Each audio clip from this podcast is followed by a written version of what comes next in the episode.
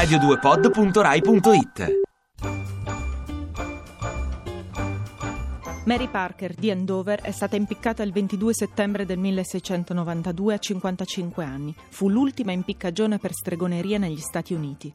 Quando da piccola mi scioglievo i capelli, visto che sono riccia, mio papà diceva che assomigliavo a una strega. Mia mamma spesso mi chiamava la mia strega.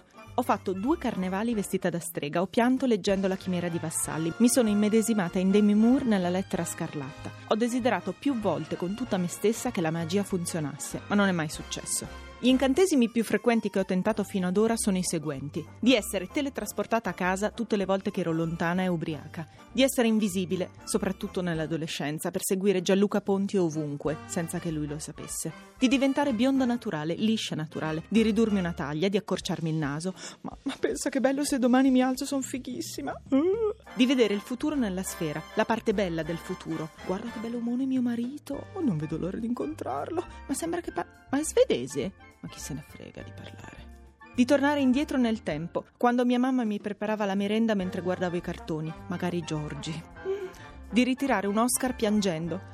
Thank you so much! I love you, Hollywood!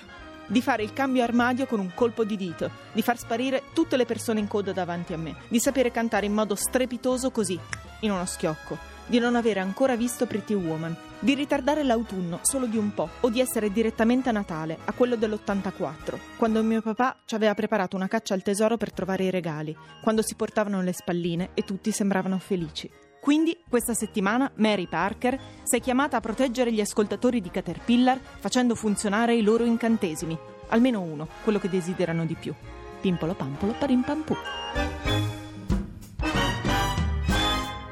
Ti piace Radio 2? Seguici su Twitter e Facebook.